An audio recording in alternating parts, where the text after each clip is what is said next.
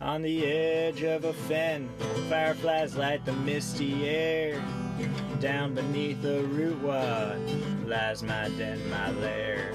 The filtered moonlight trickles down through the branches of the trees, shining on the Spanish moss that's swaying in the breeze. All the frogs go silent as I go passing by. Even the nighthawks, they stifle their cries. While the alligator sleeps in his duckweed pond, I silently lap up water, then I swiftly abscond. There's mud in my veins and muck in my arteries. My breath is like sulfur, keeps away the mosquitoes and fleas. My teeth are sharper than greenbrier thorns. My heart is the place where bitterness is born. At daybreak, the red-winged blackbirds sing of my misdeeds as they flit and flap and fly around in the cattail reeds. They sing swamp and wolf, don't let the darkness engulf. There's someone that you need to find. They sing swamp and wolf, don't let the darkness engulf. You need someone to change your mind. You need someone to open your mind.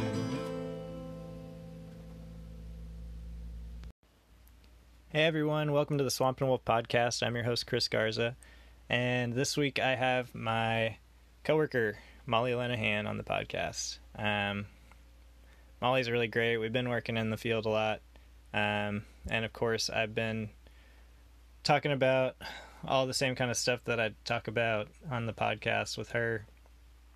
She also listens to the podcast, so we talk um, about stuff that she heard from other episodes. Uh, and a lot of times in the podcast, when I'm saying, "Oh, my coworker and I were talking about this or that," I'm usually referring to Molly because you know we're constantly talking about this stuff uh, when we're working together. And so, um, a little warning: there are some spoilers in this episode. Uh, we talk a bit about um, the Alchemist. So um, it's a book that she recommended to me, and it was I I really loved it. Um, so I recommend it. Uh, on the other hand, if you are going to um, read the book, you might want to skip this episode until after you read it, um, if you're that type of person. So just a little warning there. Um, but otherwise, I hope you really enjoy this episode, and I'll talk to you when it's over. All right. Hey, this is the Swamp and Wolf podcast. I'm sitting here with my coworker Molly. Hi So- guys, it's Molly. Uh, go ahead and tell everyone a, a little bit about yourself, Molly. Uh, so yeah, like Chris said, we work together. Um, I just started at the company he works for like a few months ago. I just started this year, um, and I grew up in Galveston, Texas, and I currently live in Houston, Texas. I went to school in San Antonio, Texas, so definitely a Texas gal through and through. Um, know, that's about it. I also play Ultimate Frisbee. I was just telling Chris that on Sundays I play Ultimate Frisbee at a park down the street from his house. Yeah. Um, and I think if I'm remembering where we first met, it was at Lake Houston Wilderness. Yes, it was at a previous job. I feel like I have this vague memory of kind of meeting you passing by at some other event or something you were doing there. But the first time I like really remember meeting you was at our we did this like it was technically a Halloween event, but we couldn't call it a Halloween event because we there's these homeschool groups that go to the park that are like very fundamentalist, like religious, very Christian. Oh, really? And they don't like Halloween, so we couldn't call it a Halloween celebration. We had to call it like some version of fall festival, basically. Yeah. So we called it like I don't know, fall festival in the park or something boring because we couldn't say anything about Halloween because we wanted those homeschool groups to come. Uh huh. And you came and did. We had these like multiple tables set up for like a night hike that we were gonna have people go on and have multiple stations. Mhm. And so Chris came and basically put up a white sheet with UV light to try to get moths and other insects to come land on it and see what people saw on the sheet. That's the first time I remember meeting you. Yeah. That's the first time I really remember meeting you. If it was before, it was actually the same day that I met Jeremy, which is last Okay. episode's, because that was the other time I was there previously. I yeah, I have like a vague memory of Lauren being like, "Oh, you've met Chris before. Here he is again," and Oh, I feel like it was because you had been there at, yeah, at maybe some so. point before then. But, But- it was just in passing at that point. Yeah, interesting. Um, yeah, so, um, and since we've been working together, we've also been going out in the field a lot together. Yes. And you're a long time listener, first Yes, time, Yes, love the podcast. Big First- fan of the podcast. first time uh, interviewee. Um, and um, we talk a lot about stuff that uh, came up during the show. Yes. Um, it's funny to call it a show. um, but yeah, uh, and I don't know. It's been we've carried on conversations that have continued on from basically previous episodes. So, um, so yeah, and then also recently you recommended a book to me, um, The Alchemist. Yes, I had read it, and as I was reading it, I was like, man, this seems like a book that Chris would really like. Yeah. And then, you know, as I got further into the story, I was like, man, this main character reminds me a lot about Chris. Like, oh, really? he's like this young man who, if if your listeners haven't read The Alchemist, he is a shepherd, and he kind of has this impetus in his life to go on an adventure and at the beginning he's like weighing his life where he's like i mean i like my life. It's fine the way it is. You know i'm a shepherd. I have my flock and get to roam the countryside and it's beautiful and i like this but i feel this urge to go do something different. Mm-hmm. and he goes and does this different thing and throughout the whole time he's kind of like should i be doing this? I feel a little bit of doubt um, but kind of chooses to keep going through it and at the end is like i'm a different person i've learned so much Mm-hmm. uh, there's of course there's many different things to take away from the book but like without giving away any major plot points I know, right? that's about I'll all i'll say to give away any po- plot points I'll put um, I'll put a little disclaimer in the beginning that there could be spoilers for a book. there may be spoilers for a book um, but yeah, so uh, I found it interesting. I I really enjoyed it, and um, well, it, it ticked a couple boxes for me because I love the desert, Yes. and there's quite a bit of desert in the story. And then I also love books with like lessons, and I love like fictional books with lessons because fiction is always more fun to me. And then, but I still like and and having like something that came out of reading a book because like sometimes when you read a book and like it didn't for at least for me it doesn't like teach me anything i'm like well that was kind of a waste of time like Yeah, i wanted to learn something. sure. Um, and so it filled both of those requirements. Not they're not that they're requirements but um, just things that i like. Um, and and then it kind of tied back i think a lot to something that we had talked about which is like um, uh, kind of the personal legend is what they call it in the book but another word for it i think is like a purpose hmm and this character um he kind of has this purpose but his is like it's very straightforward it's like told to him almost you Yeah. know? and i'm wondering like how applicable that is to to everyone and you know us deciding what our purpose is and or if we have one and um and previously talking with you about it um you much you shared kind of the same view that i shared or like i had for the longest time which is like i don't really feel like i have a purpose hmm right i mean am i speaking for you No, or- no, no, no. I, I do agree. I don't think that. I certainly don't feel that I have one specific purpose that I was. Well, mostly I think because I don't ascribe to the worldview that I was like created. I think of it more as like I just happen to exist in this moment, you know, as opposed to like there being a specific thought or something like a thought where it's like this being needs to be created and I have created her and her name is Molly, you know? Mhm. So I, I feel like for me, it's difficult to think I have a purpose if I don't think that I've been created in that way. right Obviously, I was created by my parents, but like, you know what I mean? Like something like a, larger than a higher power People. Yeah. Yeah. Um, and so in that like not ex- not believing that there's a higher power that ascri- gives people purposes. Um,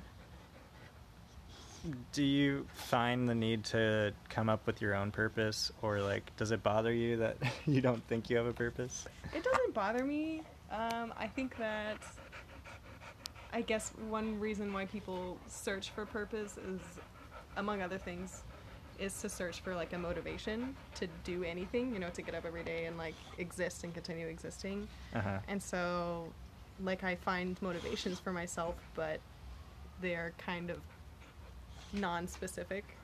It's more like, oh, I want to experience more things and I want to learn more things. And so that's kind of like, I get up every day with the expectation that I'm going to be able to do more things and learn more things. And I do every day. Uh huh.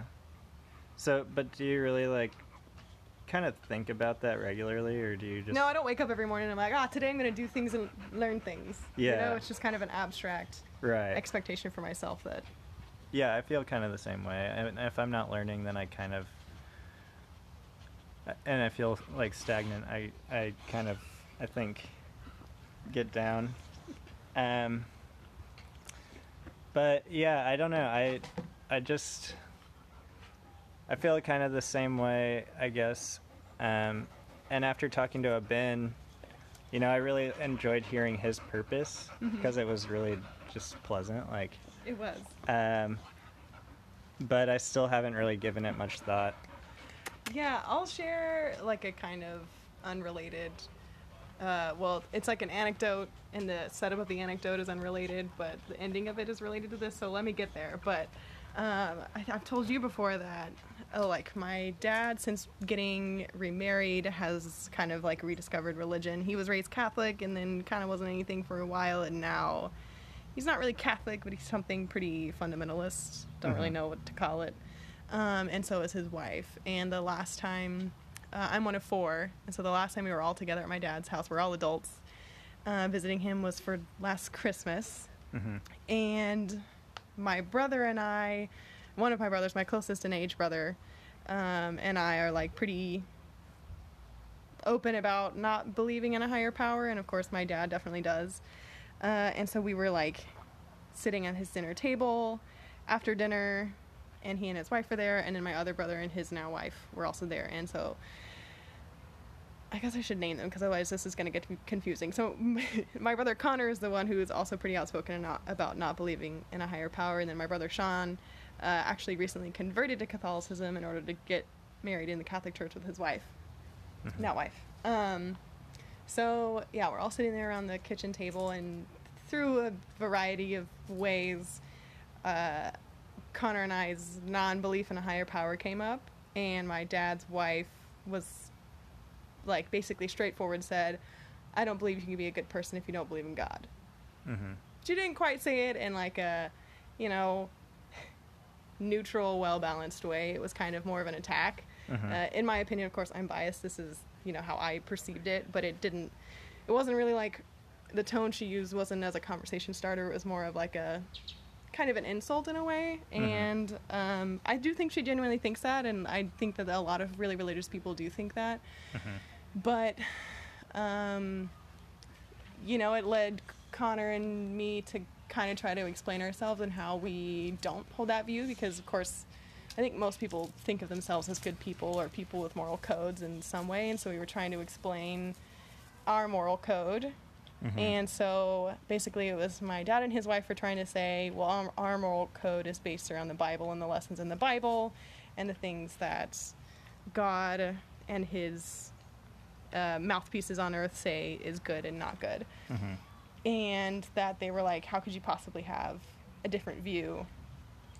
You know, basically because there's no book or there's nothing telling you what's right and wrong. Mhm. And so my brother Connor explained it. He was like, you should, or like our moral code would be closer to you have choices to make, and in each choice, there's one that will kind of net cause more harm to people or a specific person. So you always have a choice between causing more harm and causing less harm. Mhm. And the moral code that we hold would be to choose the choice that causes less harm than the other choice. Mhm. And so that's kind of like when I was listening to the episode with Abin, that's kind of what it reminded me of. Where he was like, my purpose is to, you know, make make things as good as possible, or make other people as happy as possible, or their situations as good as possible. And that's kind of what Connor and I were trying to express to uh, my dad and his wife at that time. Was like not quite purpose, but the moral code is the same kind of thing. I want to make the world as less bad as possible, you know? Yeah. And that's kind of how I feel about what Ben was talking about in his episode. Yeah.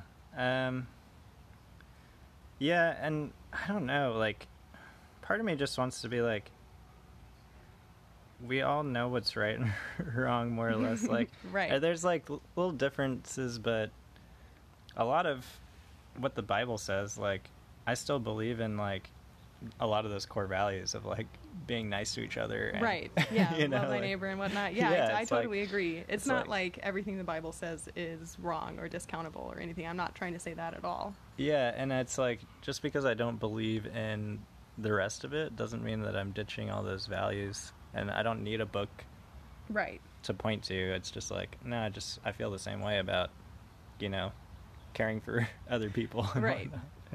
so yeah, I don't know. It's I I actually was sent a video by my dad that was kind of the same deal. It was like part of the reason that um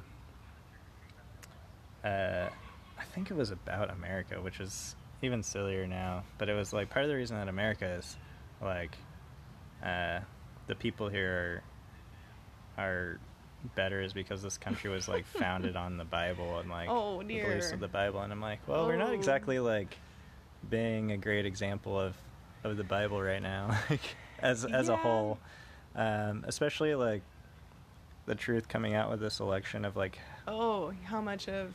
how Yeah. how much well i mean like and i hate to stereotype but like um i i kind of am under the viewpoint that if you're supporting trump that you're openly supporting racism Right.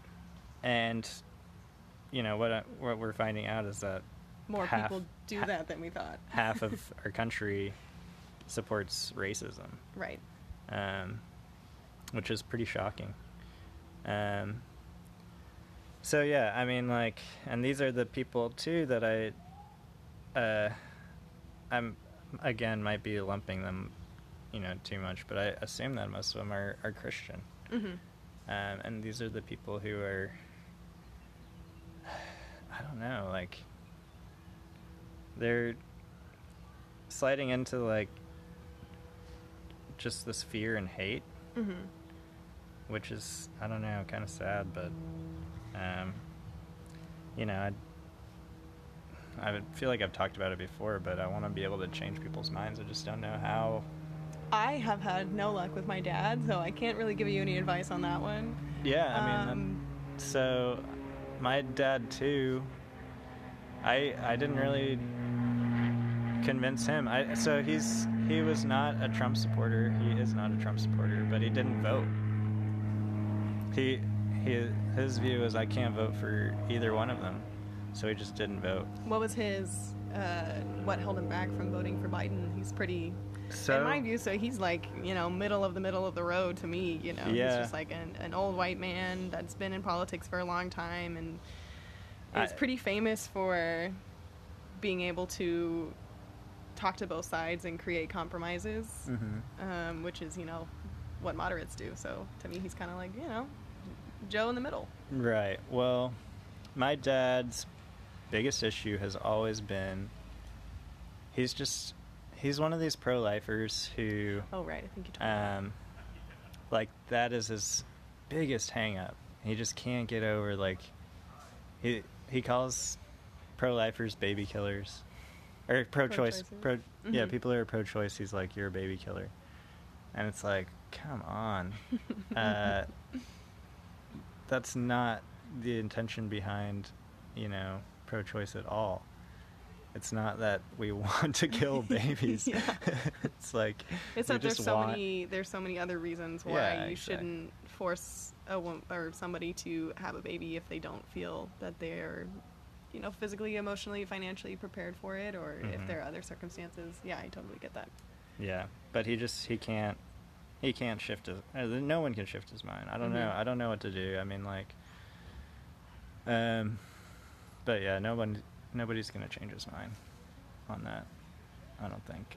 I've tried. Um, but yeah. So anyway, um, but so going back to purpose. Yeah, I don't think it's ever bothered me that I didn't feel like I had one, but I think that ascribing one to oneself is like a good thing. Hmm Um, I just haven't taken the time to really think about one. Do you think when or if you do, do you think it'll change the way you behave in any way, or do you think it'll just make you I think the know, only feel better about what you're doing? I think the only way it'll make me change really is if I if I make it a part of my life consistently. Like if I wake up in the morning and make like a little ritual out of it or something, you know, like light a candle, Think about your purpose. think about my purpose, and then like, you know, throughout the day, maybe think about it. Like when I'm in a situation where I'm like, am I fulfilling my purpose right now? I feel like I'm being kind of an asshole. Uh huh. Then maybe I can like change it, you know, and um, I think that's the only way it would really. If I just picked one and like wrote it down and like, I don't know, or maybe even didn't write it down, like just was like, oh yeah, this is gonna be my purpose. It honestly probably wouldn't change my life very much. I would have to really make a hmm point of thinking about it. Why do you feel? I mean, you don't feel. It doesn't seem like you feel super strongly about wanting to have a purpose, but why do you feel that you want to have a purpose? Yeah, I don't know if I do. Uh, I don't know if I really want to. I I think that it could be a good thing, but I don't know that I care that much to to actually do it. Mhm. I understand. I totally understand. um, the other parts of the book that I kind of wanted to talk about was like, and I think it's tied, but like, kind of this deterministic view of the world, of like there's there's this path for each of us to Mhm. follow, and like there's omens and things like that that can point you in the direction, and uh, that stuff is pretty fun to think about.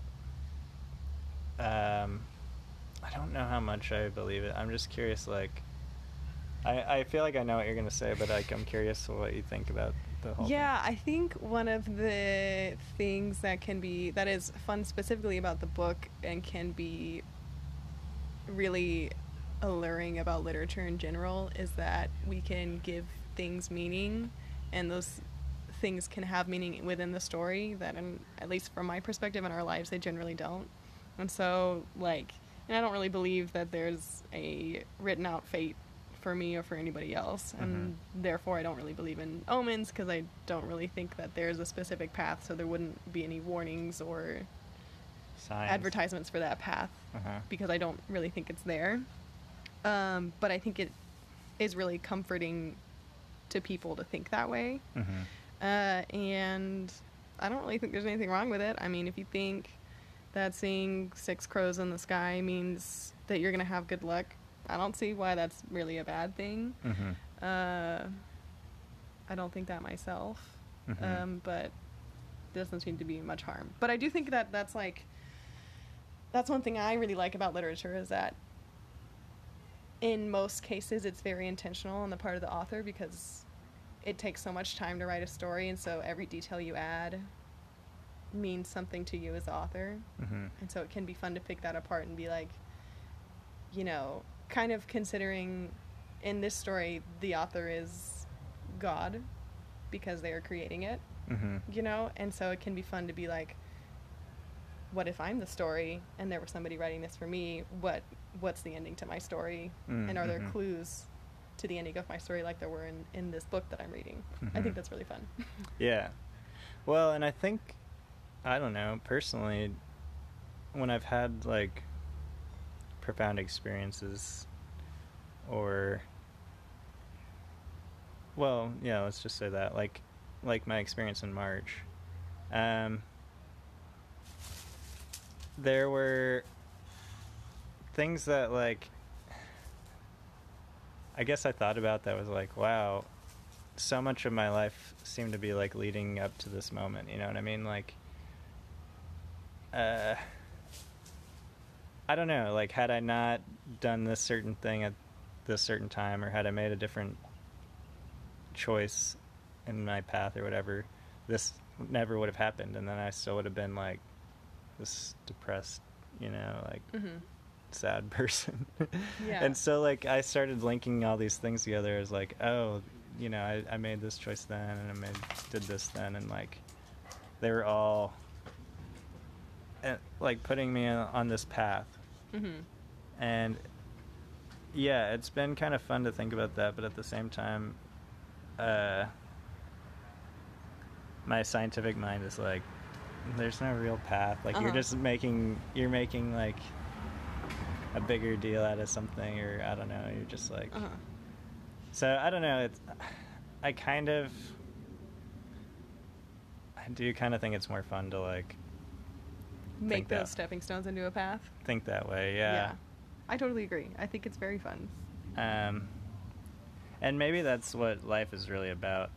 you know, like do whatever is like, as long as it's not harmful. Like, do what's fun. Mhm. Because like, the alternative is being this overly rational, scientific-minded person who like is kind of jaded Yeah. and like over it. Yeah, that's true. That's definitely not as fun. I totally agree. I totally agree. So I don't know. It's I I've definitely been finding it more fun to like.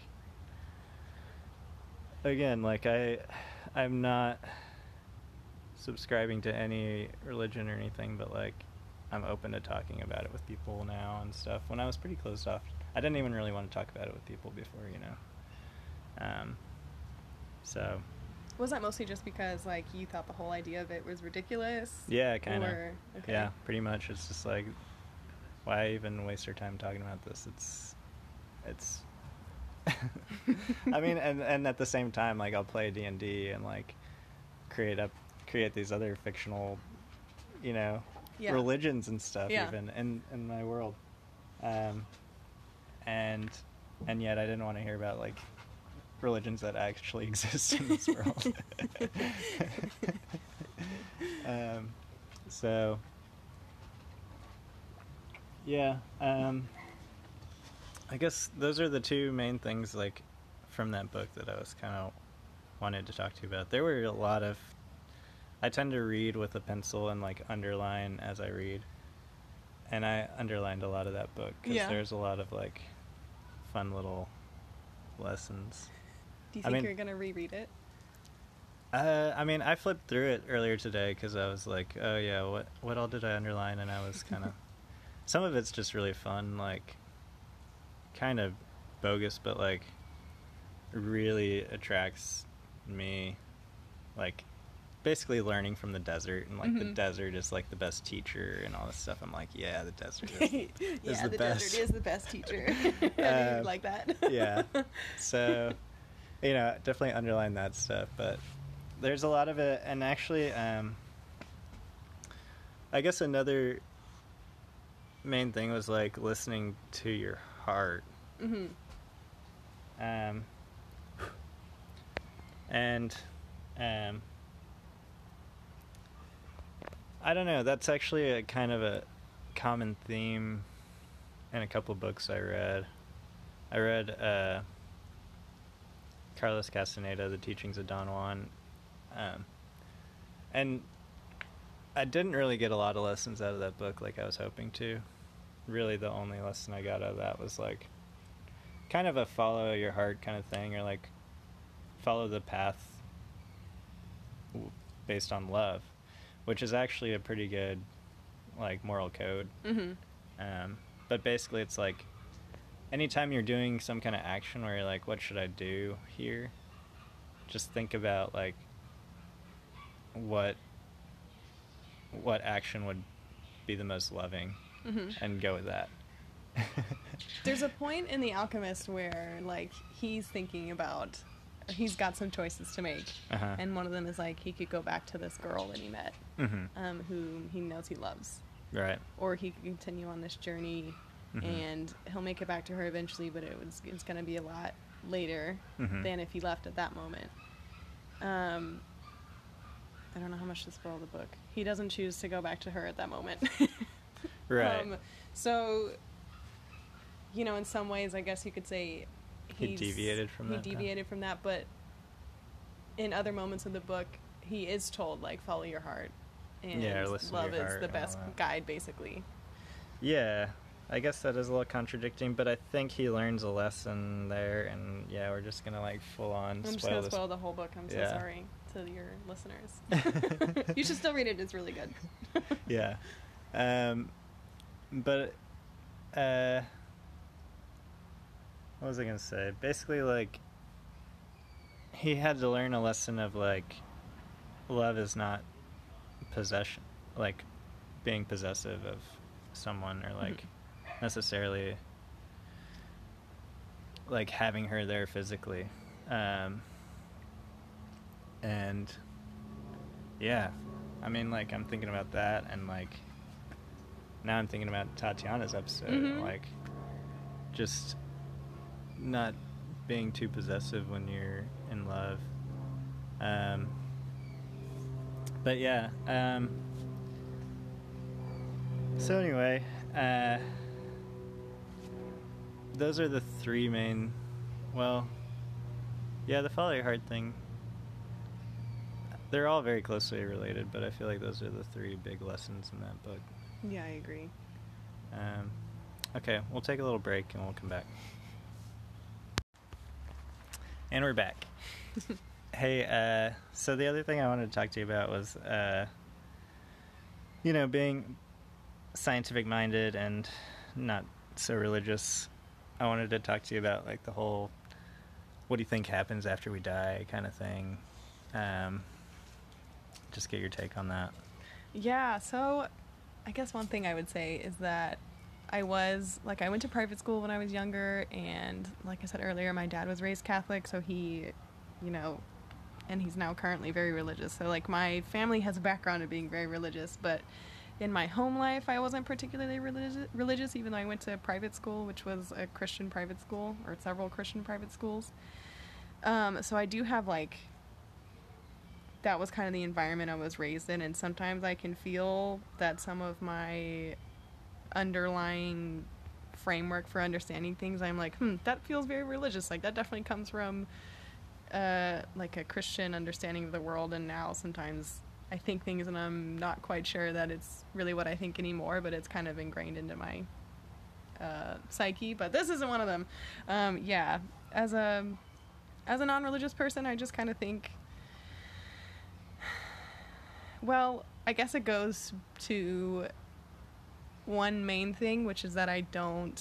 One thing that the, I feel like the Bible, and haven't read in it a long time, so I could be wrong about this, but one thing I think the Bible does many times is assert that humans are superior over other animals. Like in Genesis, when God creates the world, He uh, like creates all these animals and says that they are for Adam, and He asks him to name them and whatever. Mhm. And so even just by doing that, he's saying, like, kind of, you are this king-like thing, and these things are your subjects. And so he puts like animals in a lower tier than humans.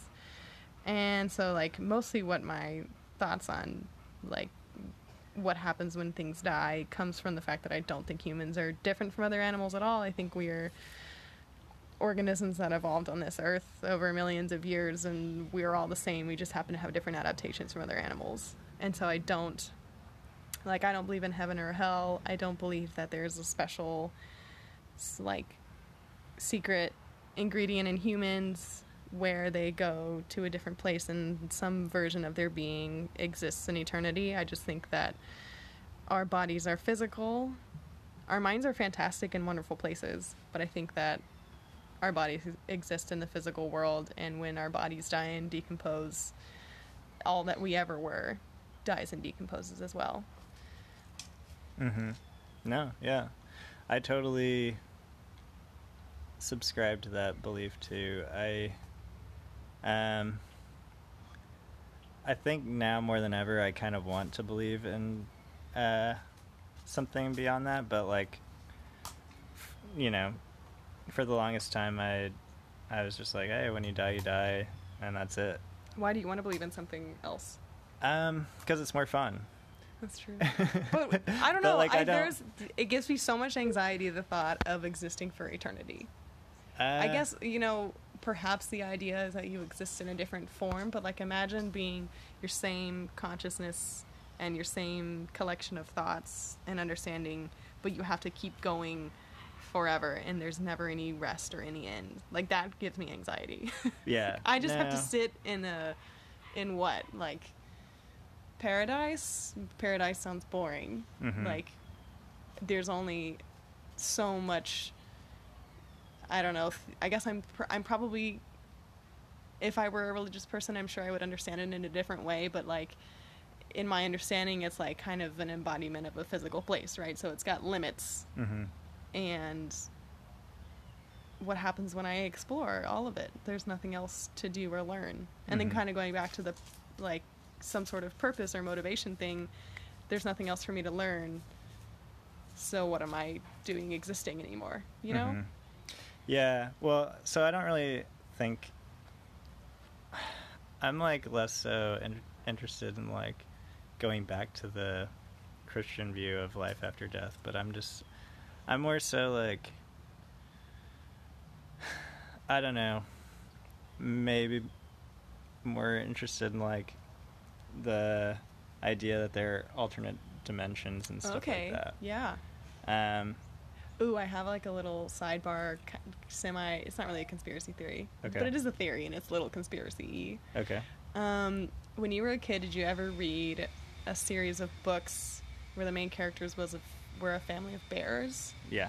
Do you remember the title of those books? Yeah, I know this thing, but yeah. uh, the Berenstein Bears. Yes, except that it's not the Berenstein Bears; it's the Berenstain Bears. It's spelled with an A. With an A? It's spelled with an A. I thought the whole thing- I thought it was- E N S T A I N. Okay. But you and me and everybody else who read those as a, as a kid remembers that the title was Berenstein, Mm-hmm. and it was spelled like B E R E N S T E I N. Mhm. And I can tell you this because my mom kept all of the kid books that we had, and I checked after I read this, And wait, and they it's are spelled with an A. they are spelled with an A. The ones that we read with like, as a yes. kid. The thing is, I remember asking my mother as a kid, "Mom, do you pronounce this Berenstein or Berenstein?" Because it was spelled with an E, and I didn't know how to say it. So I remember specifically being like, "It is spelled E I N." Uh-huh. But when I went and checked a couple of years ago, on all of the books, it's spelled with an A. Uh huh. Anyway, this is a long-winded explanation of. I believe that it's the Mandela effect, right? The idea that uh, that there are many, perhaps infinite parallel universes existing at once, Mm-hmm. and we kind of slipped into a different one at one point. Mm-hmm. And so at one point, you and me and all the other people who remember it being spelled a different way, we were all existing in a different universe, Mhm. and for some reason, we kind of got bumped into one where it's spelled with an A, Are there so is which there is definitely a conspiracy theory kind of thing. And I know it sounds a little crazy, but if I didn't have that specific memory of asking my mom how it was pronounced, Mhm. I would be like, no, it's bullshit. I just don't remember correctly. But I remember asking her how to pronounce it. That's the only reason I'm like, hmm, that might be a real thing. Yeah. There's a few of those. Um, are you saying that there's a group of people who who believes that it was spelled the other way? I don't know that I've really come across somebody who's like, oh yeah, I definitely remember it being spelled with an A, but there's lots of people be that are like, I don't really remember how it was spelled at all. No, I mean I definitely feel like it was Berenstein Bears. Yes, I do Uh, too. But yeah, there's a few. I know my buddy Scott like pointed out a, f- a few of those. There's um I swear there was this movie by, with Sinbad where he's like a genie or something. What is it called? It's not I don't know. I can't remember. Is it an It's- animated movie or No. Sinbad like the? I feel like it's called Shazam. Hmm. I don't know if I remember that one. I do know that there are like multiple examples of the like idea of the Mandela effect, That's just the one I, the one I remember most because we had so many of those books when I was a kid. Yeah. reading them. This is it. So, okay. Oh. when I was a kid, we used to go. We didn't have a blockbuster that we'd go to. We would get our movies from Albertsons. You had a knockoff blockbuster? our grocery store oh god. had a little movie section, and I That's awesome. swear I remember seeing. I don't think I ever rented this movie, Do you remember seeing it? but I remember seeing it on the shelves. Shazam with Sinbad on the cover as a genie, but Huh. apparently this movie never really existed. Interesting. Or if Okay. it did, like it was in this alternate universe where it did. I'm telling you, I, I absolutely believe that. I absolutely believe it. So, I mean, I guess one of my thoughts about this whole, like, I think that there's absolutely a possibility of another universe. Yes. A possibility of it. Yes. And it's more fun to kind of believe that. Yes. And I think if there's a possibility of one other universe, then there's a possibility of, you know, who knows how many Multiple or infinite. Yeah. universes. In which case, if we could somehow slip, if we could somehow find ways to travel between them or whatever, then potentially I think that you could live on in another dimension where, like, Hmm. you know, the rules of aging don't apply or whatever. Interesting. Interesting So- thought. I don't know. That's kind of like, again, just a weirdo Yeah, so thought. But it's more fun. It's more fun to think that way. Think. Yeah. If there were a universe uh, or a dimension where the normal limits of aging didn't exist, would you just continue living on for? Me personally. Yes, you personally. How? What would you choose to do? Were you afforded the, cho- the choice? I don't know. I um I think if I learned how to travel between dimensions, which is a stretch because I don't I don't really expect to do this. but I probably wouldn't ever want to stop Uh huh. doing that because like if there are infinite numbers of them, Mhm. like why why stop? Why stop experiencing all these new things? Yeah. Yeah. Okay. Um, so that's just a thought, though. I don't know. Who knows? I could get really tired of just new dimensions. You know what I mean? It's like, uh, I've seen a lot. Time, to rest. yeah. Yeah. I'm ready I don't to think go. you would ever get tired of it. Actually, I think that you would find a dimension that was just all desert and you would stay there. Yeah. Be the king of it. yeah. Have you ever read the book uh, Ender's Game? No, I haven't. Um, that book is it's really good. I read it like several times. I haven't read it as like a an adult, but I read it as like a young adult Mm-hmm. and a child many times. Mm-hmm. And This ticks a box maybe for me too, right? Are there insect like yeah, there's aliens that are kind of insect that are yeah they're like model off of ants and also bees it's confusing whatever and i think in the book the way they describe them is they kind of look like ants and Mhm. they're called Formics or something like something anti Yeah, very anti. um for there's something with form anyway uh, but they have like a hive mind like bees do although well it's not really well you should read it i think you'll probably like it Okay. there's kind of a lot of violence and militarism but it's still interesting um, anyway the author of that book wrote like uh, 700 other books for some unknown reason uh, in the same series and so Mhm. some of them there's like a um, quartet of books that are like the Ender's Game series. That's like the he- core group. Yeah, and then he just kept writing them. I don't know why authors always do that. They just like Yeah. write all of these books about the same thing and write something different. Anyway, um, and there are some like problematic aspects of those books, whatever. We don't have to get into that. But one of them, um, a spoiler alert again. Sorry guys, I'm spoiling all these books for you. Uh, basically, Ender, who's this main character, and you know he becomes really famous for a certain thing that I'm not going to tell you right now because I want you to read it. um, ends up traveling throughout the reaches of like the universe, and at this point, like humans have the technology to colonize other planets, and so they're kind of spreading out. Uh huh. Um, and then, you know, if you travel at or close to light speed, you age less slowly because, like, just the relative speed. Anyway, so he kind of travels for a very long time and outlives everybody he knows, and all these generations past this, and all these humans and everything. That's kind of how I feel about that. It would be kind of a similar thing where, like, you are existing in a way outside of the normal bubble of human existence. You know, Mhm. if you were to hop between dimensions like that, hmm and that's kind of like what he was doing. He was experiencing all these new worlds because every couple of years he'd be like, "Oh, time to go. I'm gonna go light speed my way over to the other edge of the universe." And Mm. you know, everyone I know is gonna be dead by the time I get there, except for me and my little crew on my little spaceship. Yeah. It sounds very lonely, is what I'm getting to. Yeah, for sure. and isn't that like I feel like it's made very clear that like the immortal life is not necessarily a happy life. right? Uh, Theoretically, because no one's ever experienced it, so Yeah. Um I mean, interview with a vampire, that's what I think of.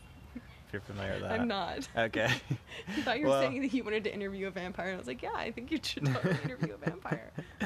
no, I mean it's these vampires and you know, they've lived forever and they're like they're pretty unhappy folks. Mhm. You'd think like I don't know, I think everybody well, not everybody, but a lot of people think, "Oh, how cool would it be to be, you know, to live forever?" But I kind of actually don't think it would be that great. But Mhm. But maybe if you were so- constantly experiencing new things, it would. Yeah. Well, so much of me saying like I don't think it would be great is based on me being unhappy, but actually I'm pretty happy nowadays, so maybe it would be. Um, uh, yeah, I mean it basically depends on your outlook, like Mhm. I guess. Um, which kind of brings me to my next question, which is, uh, okay, so you don't believe that anything really happens after you die. Are you frightened, or like, does that bother you in some way? It doesn't, um, and it doesn't because uh, this is kind of a tired argument that people bring up a lot, but it's kind of the best way of describing it. It's like, you know, I didn't exist for all these billions of years before this moment. Mhm. I'm existing for this moment. At some point, I'm going to stop existing again Mhm. in the way that I'm existing now, and I'm not going to know. I don't know. You know, it's like I wasn't conscious of myself before I existed. I'm not going to be conscious of myself after I existed, and so it, it doesn't bother me because I'm like, I'm existing now. Mhm. What's there to worry about? When I'm not existing, I won't know that I'm Yeah. not existing anymore. Right. Yeah, you can't. I don't know. Like, there's no reason to be upset because you're dead. Yeah. Because your mind doesn't work anymore. Exactly. And, like, you can't be upset. I think death or like the process of dying can be frightening and painful in, in various ways, but the act of being dead is not much of an act because I'm not really doing anything because I don't exist anymore, I guess. Mhm. Yeah, well, this is something that, like, uh, I want to dig a little deeper into because, like, I have this whole idea. I've had this thought for so long that it's, like, still pretty true to me, but, like, I just don't really value my life that much. Not in a super sad way. Like, Mhm. I'm not like, My life is oh, what was me? I, yeah, like, whatever. That's not what you're saying. Yeah. No, I just I don't really care that much. It doesn't make that much of a difference to me if I were to die tomorrow. Like I wouldn't be say I had the opportunity to be bummed. I probably wouldn't. I'd be like, eh, Yeah. like It's gonna happen sometime. It Yeah. happens tomorrow, it happens tomorrow. If it happens in 30 years, it happens in 30 years. Something Ye- like that. yeah. So I don't know. For I think that bothers a lot of people um, that I feel that way because it makes me sound Suicidal. suicidal. Yeah. Which you're not. no. Yeah, I get that. I think I think people's anxiety is that maybe that and I'm speaking for people that I'm not, so I can't say that this is necessarily true, but it seems like people's anxiety from death comes with the idea of being lost, kind of like being lost in nothingness. Mhm. I think that gives people anxiety because they value experiences in the present and in the moment. And so it's hard for us as like sorry for the super scienciness, but like, you know, primates to eh, envision something that is infinite and death is infinite. Like once you are gone, you are fully and completely gone Mm-hmm. that is just so difficult for us to wrap our heads around. It's like trying to imagine what a trillion dollars is or what the the size of the universe is. Mhm. We can make smaller scaled comparisons of those things, but the idea of something so large compared to us is just we- our brains aren't made aren't made to do that because why would we ever need to do that Mhm. as primates, you know? And so confusion is scary and nothingness is scary, I think. Mhm. And the unknown. People don't like the unknown. Yeah. Yeah, well, so do you kind of hold that same thought of like not really like I, I'm just curious what your thoughts are on like do you feel like you cling to life and like you're like uh Not really, no. I mean, I think I enjoy existing. yeah. I think it's fun. I think experiencing life is fun, but yeah, no, not. Yeah, same thing. If somebody told me that, you know, I have two more days on my life and that's all there is, I'd be like, well, you know, it'd be cool to keep existing and experience more things, but that's all I got. That's all I got. Yeah.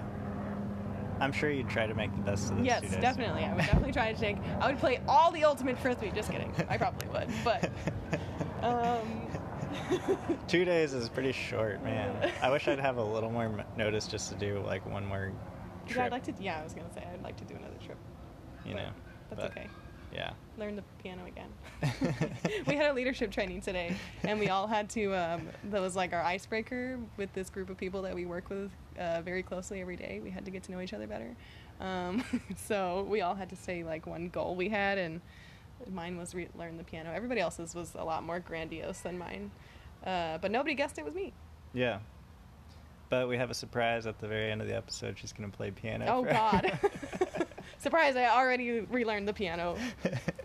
well, we're just going to listen to her relearning the piano. Yeah. Good luck, guys. Probably cover your ears. uh, but uh, yeah, I don't know. I think actually the idea. I think it did stem from like a time where I was very unhappy.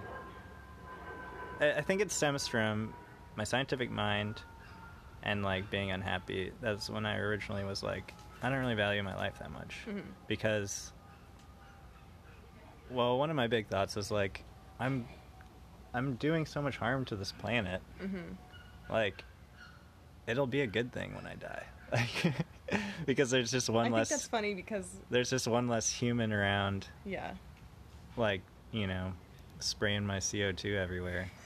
I think that's very funny because just the your impact as a single individual is so nominal. But I do think in particular no, just people. Well, yes, you in particular, but also people in particular, Oh, or like okay. people just in Yeah, general. no, a people. single person, people the, you know, yeah. the conglomerate of people do a lot of harm, but a single individual, you know, unless you're like the CEO of Exxon right or but Boeing. no i mean i'm not saying it would make a significant impact but i i did think like oh but it like it would be a net positive. Yeah for the planet I guess. right I see that. Interesting. Interesting. And I think that's where it stemmed from. and so is, does that the thought now kind of makes you I don't know, push back on it a little bit because you're like it stems from a place where I mentally am not anymore. You know, not really. I, it's so ingrained in me that I just I think of it now as like a very like zen way of thinking about Mhm. my life. Like I'm just I feel content. And if I died like well, I was content. Yeah. When before it was like it would it would cure me of my unhappiness. Now it's like I'm content, so it's fine too. So I don't know. There's like different Okay, reasons, yeah. but Same outcome but different paths of getting there. yeah, Okay. I like that. yeah. Um. All right. Well, I think that's a good stopping place. Yeah, I think so too. Okay. Cool. Well, thanks for coming by, and then we'll have your little um spiel at the end. Do you have any? now? No, we'll we'll make a separate segment. Okay.